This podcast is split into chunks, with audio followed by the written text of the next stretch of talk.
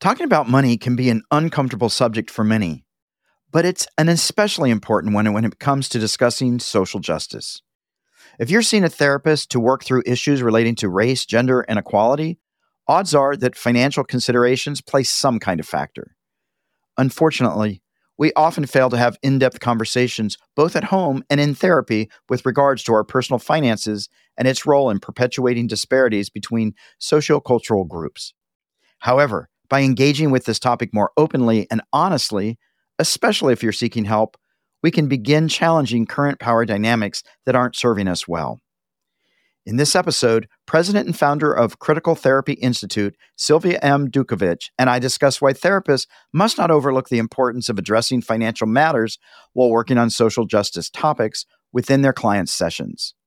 Let's dive into why making finance part of your therapeutic journey is significant.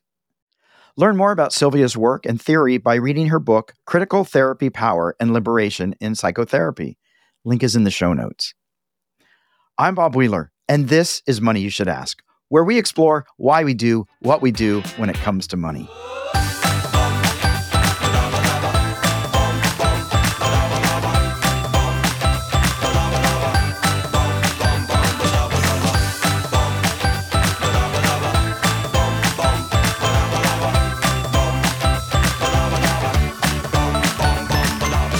Silvia M. Dutchevici, MA, LCSW, is the president and founder of the Critical Therapy Institute. She created critical therapy to reflect how race, class, gender, and religion intersect with psychological conflicts.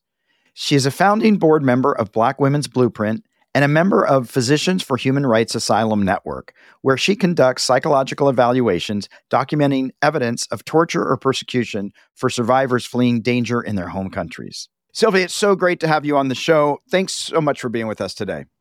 Well, thank you for having me. It's really exciting. I think most people wouldn't think psychotherapy and money. Hmm, interesting. Well, there is a link, and we're going to talk about that. But Silvia, you're not just a therapist, you're also the founder of Critical Therapy Institute. What does critical therapy mean? Critical therapy is a theory that I developed. I say with my patients because I think our patients teach us so much about the world. And in very simple terms, we are different than traditional therapy in four different ways. The last one is about money. So the first one is we have a deep analysis of power power as it comes into the psychotherapy hour, power as we as therapists have over our patients, and also the power that our patients have in the world and how our different identities influence the way we show up in therapy and outside of therapy. The second part is that we believe the clinical relationship is a blueprint for all other relationships. What I mean by that is a lot of people end up going to therapy. They end up talking about themselves. They feel like they've healed. Then they end therapy and they try to have a relationship with another person and they can't because nowhere else in the world is it just about you. Hmm. and the third part is that we invite the political into the clinical hour. And again, we don't really care necessarily who you voted for, but what we mean by the political is how issues around paternity leave, maternity leave, workers' rights, medical insurance influence and affect your mental health. And then the last part is we practice the politics of equity. And what we mean by that is that we believe that psychotherapy should be good quality psychotherapy, should be affordable, and it should be something that everyone could gain access to. And in order to do that, and for therapists to also have a comfortable life so that they don't get burned out like they do in social service agencies, we ask that everyone pays the same percentage of their income and resources for for that psychotherapy hour, meaning that the hour could be $50 for some people and $2,000 for other people. So that's a very, you know, sort of interesting and unique way of really income redistribution but also making sure that everyone pays according to their fees and what they make in their lives and the access they have to money.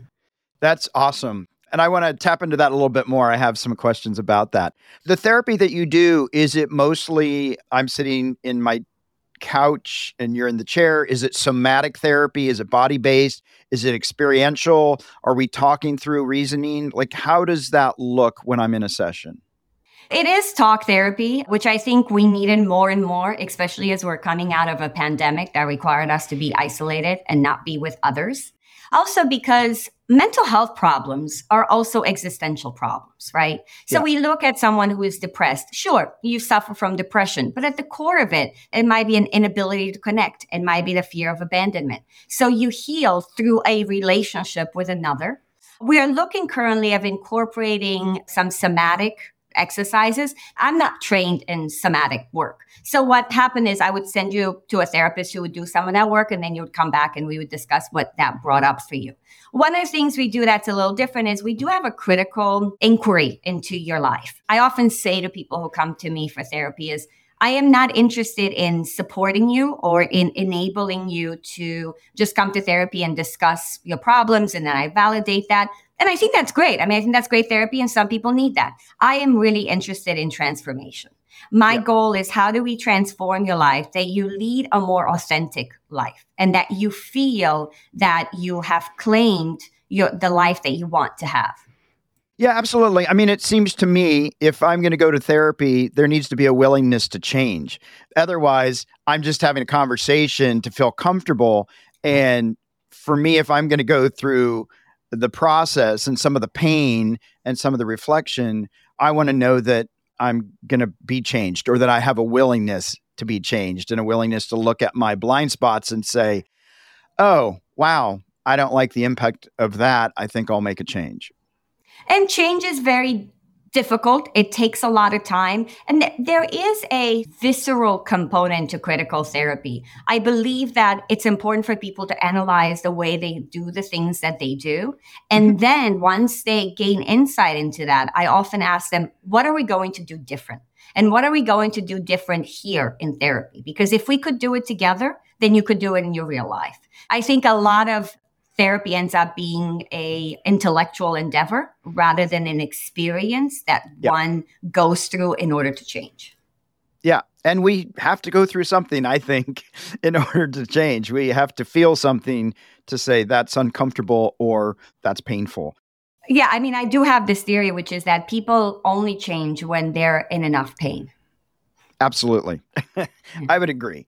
How do you think providing a more social justice focused approach to therapy leads to people finding more power and liberation for themselves? Well, those two are interconnected.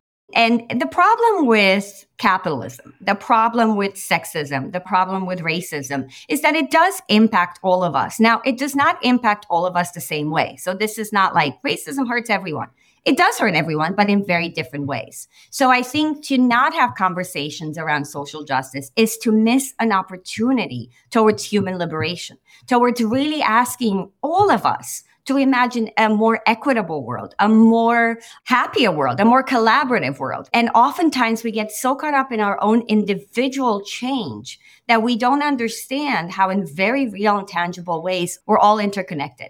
And we could all do better if we all do better. Absolutely. And I'm curious because with that, it's sort of the welcoming of multiple perspectives, I would say, which is mm-hmm. part of the five principles in radical aliveness, which I happen to work in, which is somatic therapy.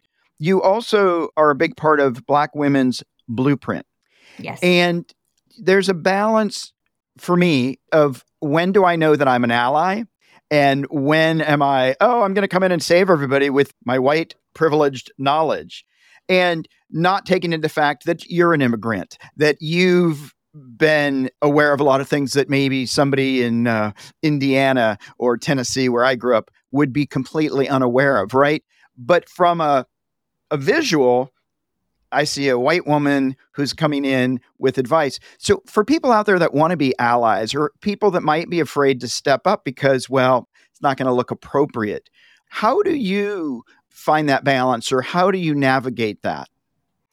Excellent question. So I think Black Women's Blueprint is a good example of that. I'm one of the founding members of Black Women's Blueprint. I am no longer on their board. I think it was important for me to be part of building that organization and that community. I also think it's important for Black women to have their spaces and their conversations towards their collective liberation. I also think that is an excellent question of as white people, how do we contribute to conversations around racism? How do we contribute to conversations around privilege? I think it's not by tuning out, right? Right. There's something about, well, I don't really know. Maybe I shouldn't really have this conversation, but really engaging and listening to other people and wanting to really understand what are those oppressions and how do they impact our mental health? How do they impact the way we see the world? How do they impact me as a white person? How they impact you as a white person or a person of color? What's fascinating to me, especially for therapists, is that we often talk about differences when we're different. We talk about racism, for example. You're a black person coming therapy. I'm white. Of course, we're going to talk about race. However, if you're a white person coming to therapy, I ask many therapists, how often do you bring up race? We don't because it's invisible, because we assume that we're on the same page. We assume that we have the same understanding. And this is how structural inequality, this is how structural ideology and values get passed on in very real ways, but without even talking about it. Yeah, it's so important. And I think when people are talking about money specifically, oh, I just need to talk about money. I, I, just need to talk about how I need to have a little bit more. And then we don't bring in these other pieces, the deeper conversation. There may be something systemic that's holding somebody back. There may be somebody saying, I keep doing the right thing and I keep getting the wrong result because there have been barriers placed to keep you from actually succeeding. And so it does feel so important that money is interwoven with power and class and that bringing this we do have deeper conversations. And how is it with some of your white clients? Because I bring this topic up. There's a bit of resistance sometimes. oh, I think there's a bit of resistance with most people. Money, I mean, think about, I ask anyone who's listening to this podcast, how many of you actually know how much money your friends make? Although you could be very close. It's one of those topics where you ask, well, what are you making? And then everyone looks at you like, why are you asking that? Yeah.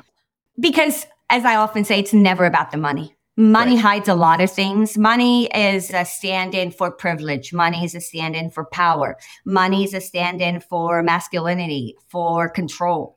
And capitalism has done a really good job of teaching us not to talk about money. I've had people come to therapy and talk about their most intimate sexual desires or their most shameful moments. And as soon as they get a raise and like, I got a raise, and I'm like, well, how much do you get? Like, what? We're talking about that? That that feels so taboo. But that's how capitalism works right? Because underneath that there is this deep assumption that if you're poor it's because you've done something wrong. Right. That somehow if you work hard enough and if you do it your best, you're going to make it. That's the myth. And of course, you have one or two people who make it, and then we all be like, oh, well, Susie made it. So clearly this is possible. What we don't look at is the fact that Susie made, made it is a good indication that it's not that possible. It is the anom- anom- anomaly. I can up. You know, I'm an immigrant, really. anomaly. It is that which, it. yes, thank you. So it comes out sometimes. So I do think it's important that people talk about money. No one's comfortable about conversations around money. And because we have a sliding scale, because we have to ask about your income and resources, that conversation for us starts earlier on it is a difficult one. And even for people who claim that they have a relationship to social justice, even for affluent people who give to charity and want to do good, as soon as you tell them that their session is X amount of money, there seems to be some unfair, there's a visceral like, why do I have to pay more?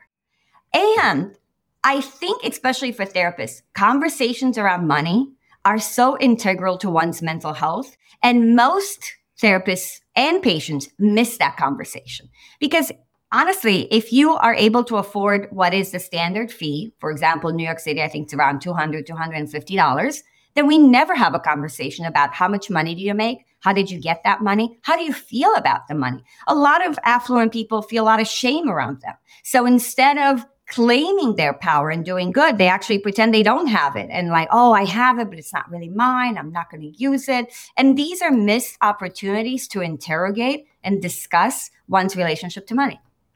It's so interesting that you talk about this piece with therapists and the fact that we all don't like to talk about it. I was just working with some people on a three tiered pricing for a workshop And part of it's based on do you own a home? Do you rent a home? Do you have savings? And then if you have these things, you pay this rate, this rate, and this rate.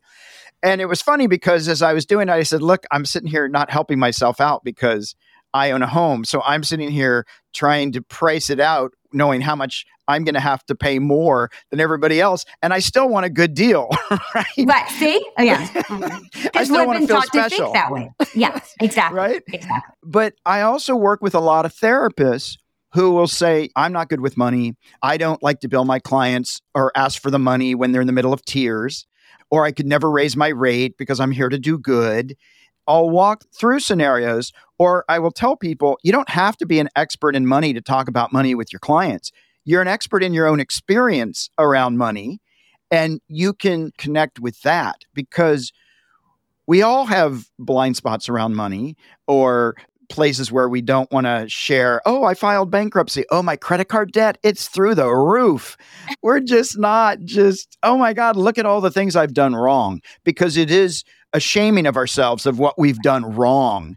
Yeah, the assumption is that we've done something wrong. And right. I totally agree with you. I think therapists struggle with issues around money. I think they struggle because we have been taught to think that doing good work means you don't make money. It's this right. false dichotomy, but this is how the system works. So that dichotomy is if you're a good person and you really want to help people, then you don't make a lot of money. You go into these social service agencies, you burn out, and then you leave the professional together, right? We're done. Yeah.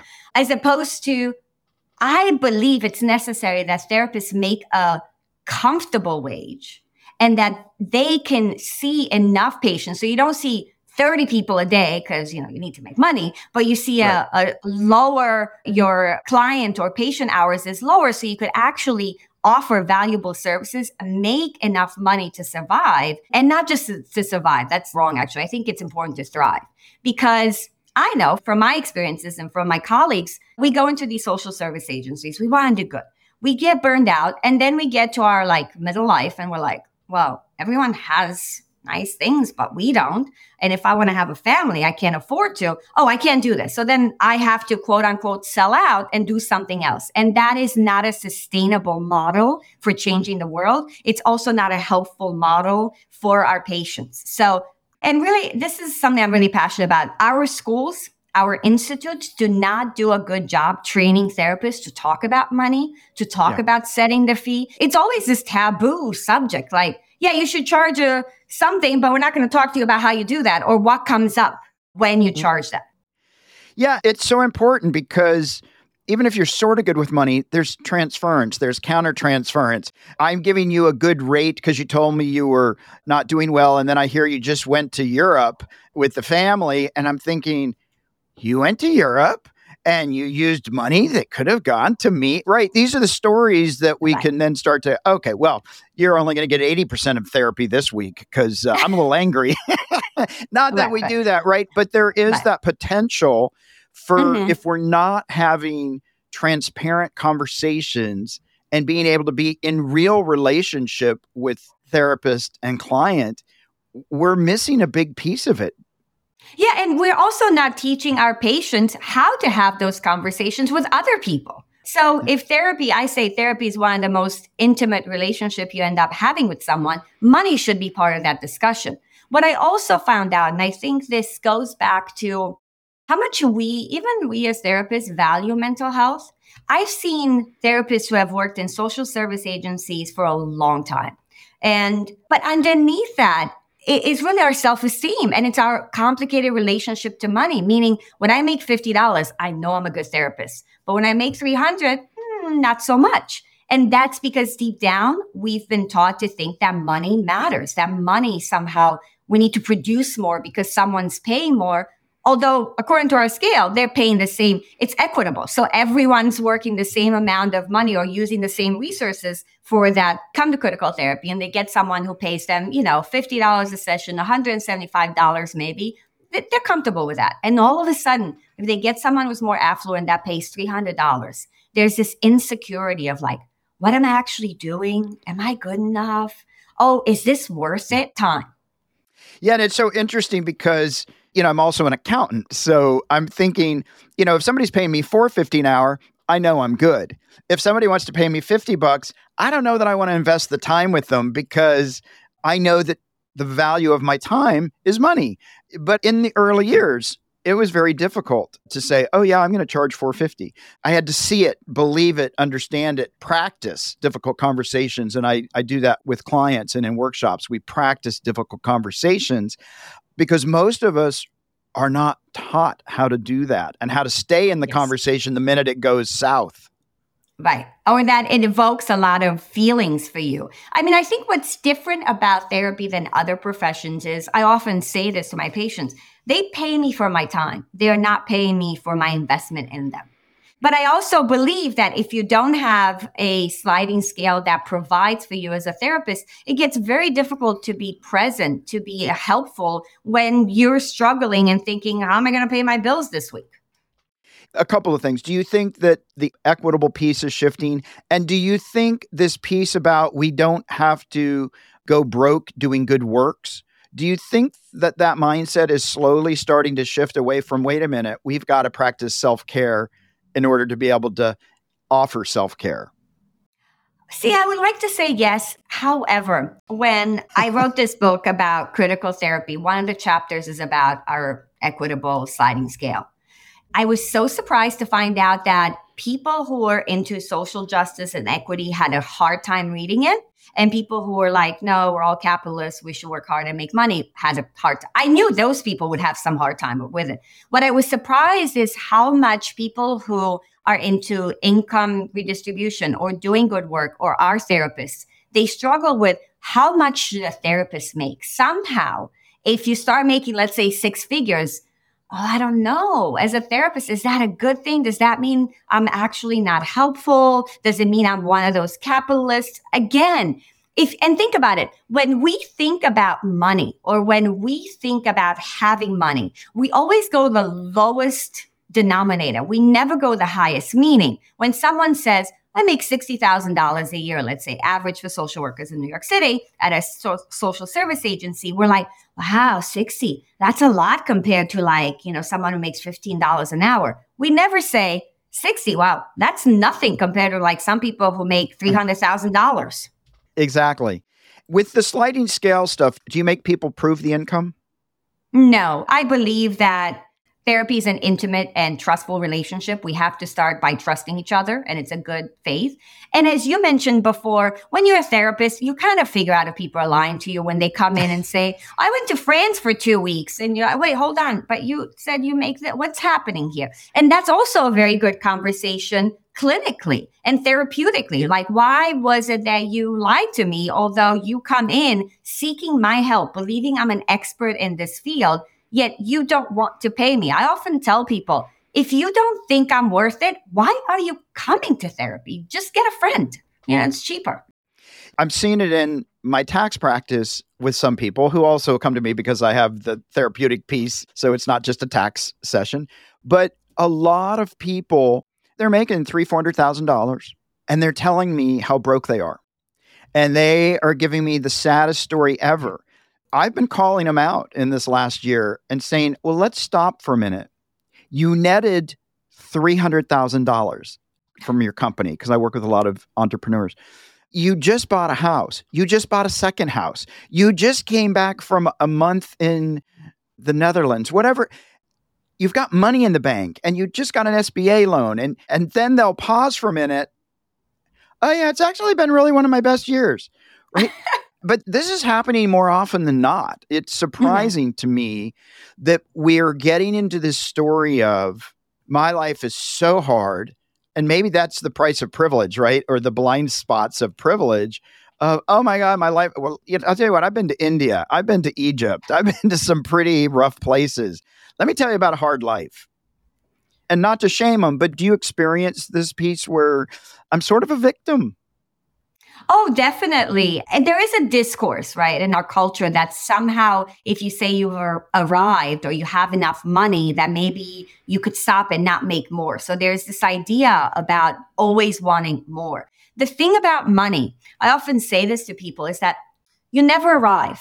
Meaning like there is never a cap. So let's say you say, well, I want to make 200,000. You make 200,000. Now you're like, well, I kind of want to make 400. So if your happiness or your self-worth or feeling that you are in a good place is defined by how much money you make, you will never get there because there will always be more money to make and your circle changes, right? The people you hang out with will go up the social ladder. So all of a sudden you're like, you're not thinking, well, I have two homes. Susie over here doesn't have anything. I'm in a great place. You're hanging out with people who have four homes. You're like, wow, I really am not in a good place.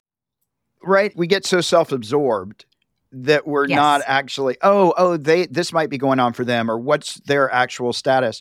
For you as an immigrant, how was that personally? How was that experience for you coming over from a place that was maybe not the best conditions. You are very familiar with torture and all kinds of things that most people would cringe or be mortified about. What was it like for you early on and coming to this capitalist country and and money and power and all that?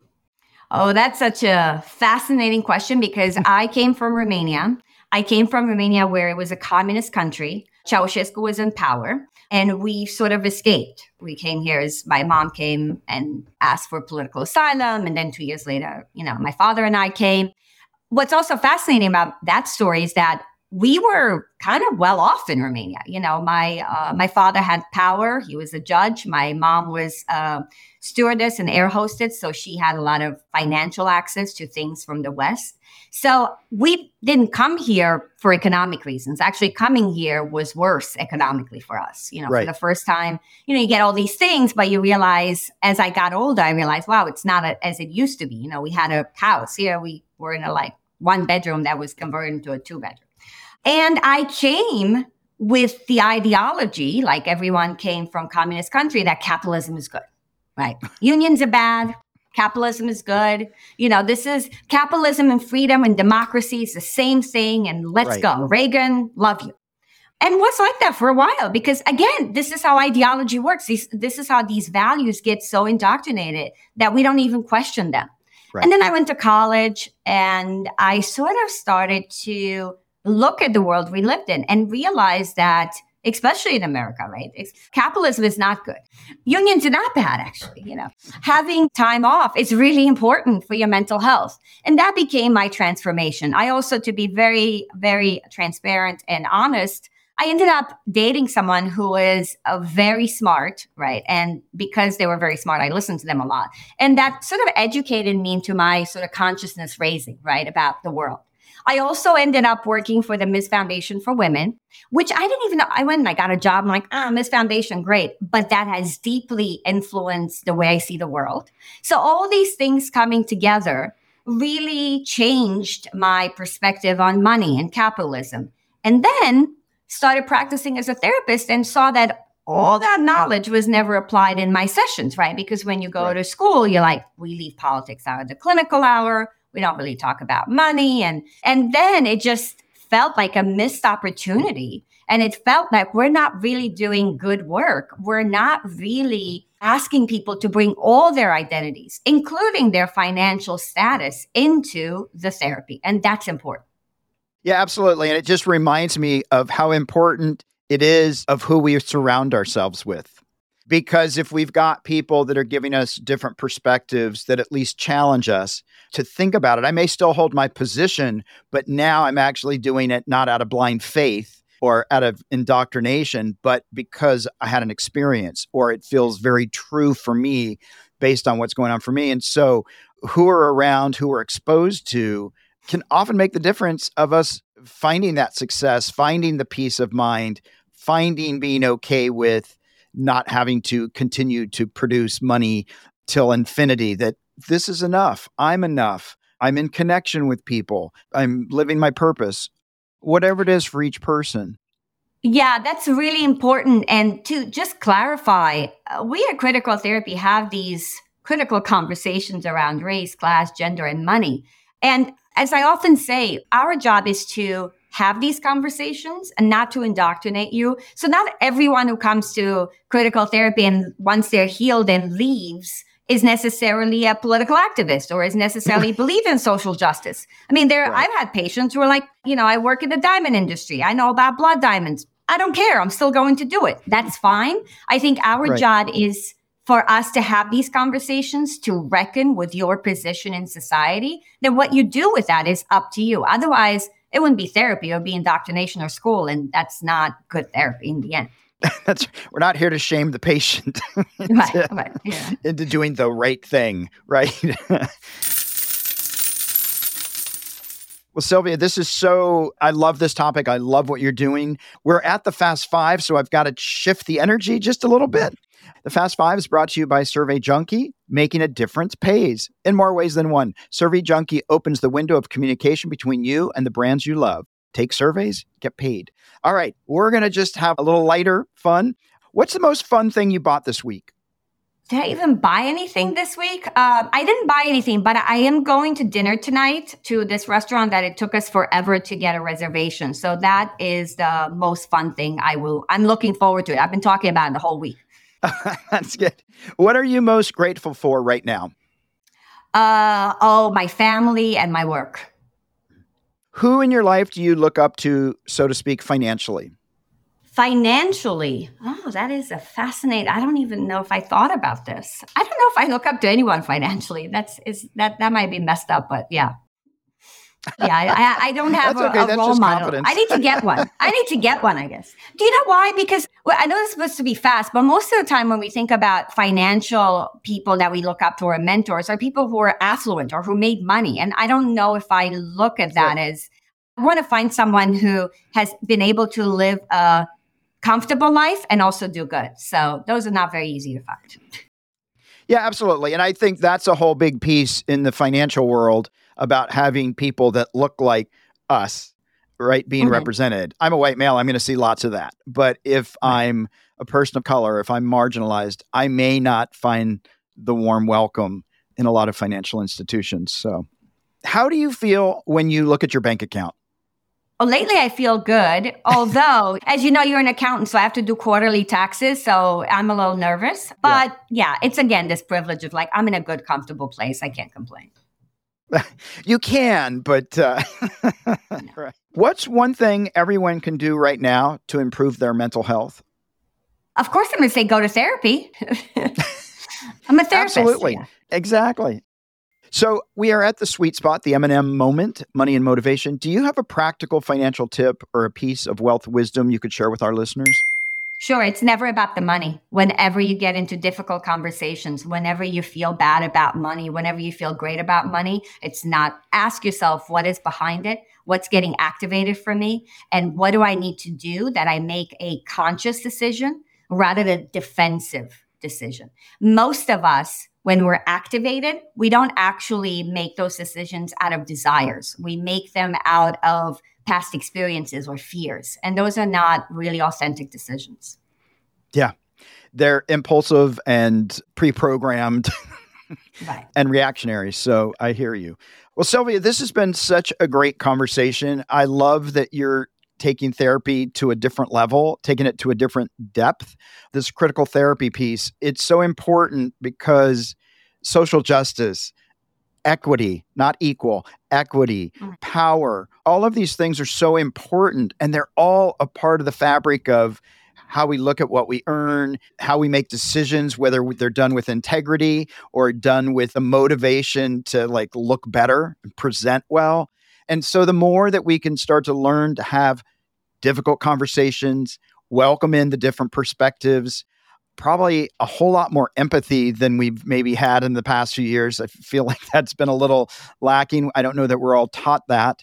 But to just start to bring in these pieces that a lot of people say, no, no, no, we can't talk about the money. We can't talk about the politics. Yeah, actually, that's the stuff we need to be talking about because we're in a bit of a mess right now because we haven't brought these pieces into the conversations and so I appreciate the work you're doing, putting the book out, letting people know, and helping people to just have a fuller, more authentic experience of their own lives.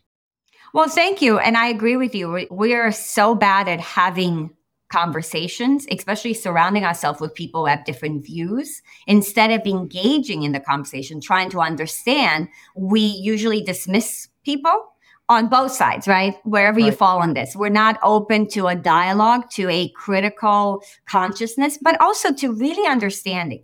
I believe that most of us, if we understood certain things, if we really looked at the impact our beliefs have on the world, we would probably change. Absolutely. And if we don't want to, it's probably because I don't want to give up my privilege. right. Yes. yeah. Right. Well, Silvia, where can people find you online and social media? Where can they find your book? And do you have a copy of your book? Sure. So this is a copy of the book. It's called Critical Therapy, Power and Liberation in Psychotherapy. You could find it anywhere, Amazon, Barnes and Noble, some local bookstores, because we felt that was important. Best way to find me is the criticaltherapy.org website.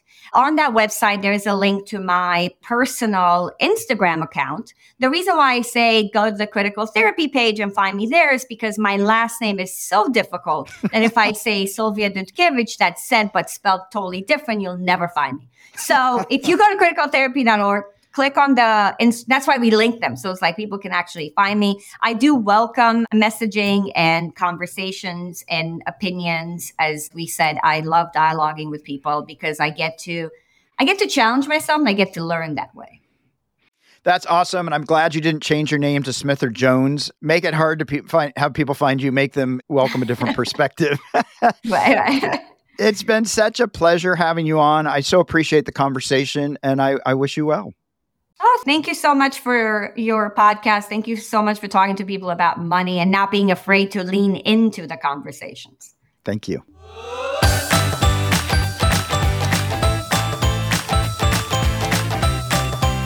We hope you enjoyed this episode. Did you learn something new about your relationship to money today? Maybe you have a friend who has some financial blocks or beliefs that are holding them back. Please share this podcast so they too can get off the roller coaster ride of financial fears and journey towards financial freedom. To learn how to have a healthy relationship with money, visit themoneynerve.com. That's nerve, not nerd. We'll be back next week with another perspective on money and the emotions that bind us.